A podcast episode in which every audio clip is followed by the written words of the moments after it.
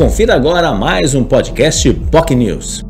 Meus amigos do PocNews, um grande abraço. De volta neste espaço aqui para falar mais uma vez sobre futebol, sobre o Campeonato Brasileiro e sobre o Santos Futebol Clube, que joga neste sábado, cinco da tarde, contra a equipe do Atlético Goianiense, um confronto direto, né? As duas equipes estão distantes apenas um ponto na tabela, o Santos está à frente, o Atlético vem na sequência, o time de Goiás que perdeu três jogos seguidos, e o Santos vindo de uma vitória importante sobre o Bragantino na Vila Belmiro na última quarta-feira por dois a zero, um Santos que tem a volta do Madison, mas que tem a ausência do Lucas Braga, o técnico Fábio Carille tentando montar aí uma equipe forte para pelo menos arrancar um pontinho lá é, em Goiânia. O ideal seria vencer, porque deixa a condição de permanência no Z quatro ainda mais é, estabelecida, mas de qualquer forma deve ser um jogo muito dinâmico, muito elétrico. O Atlético vai vir com tudo para cima do Santos, então a equipe vai precisar se defender bem e ficar atenta especialmente aos contra-ataques. E claro, o Santos hoje joga sempre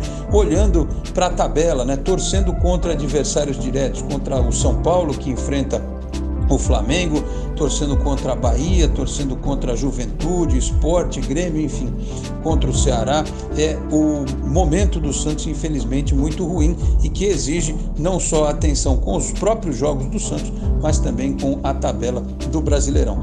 É, o Santos do Carille tem mostrado uma boa condição tática, uma uma questão bastante firme na sua organização defensiva, e o ataque voltando a funcionar, o Marinho fazendo gol depois de muito tempo, o Tardelli participando, fazendo gol, o Pirani sendo importante. Espero que o time tenha equilíbrio e possa voltar lá de Goiânia com um bom resultado, porque depois na quarta-feira na Vila contra a Chapecoense pode sacramentar a permanência na Série A em dois mil e vinte e dois, tá certo?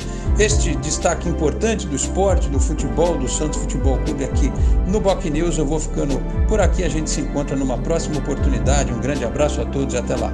Tchau, pessoal. Você ouviu mais um podcast PocNews.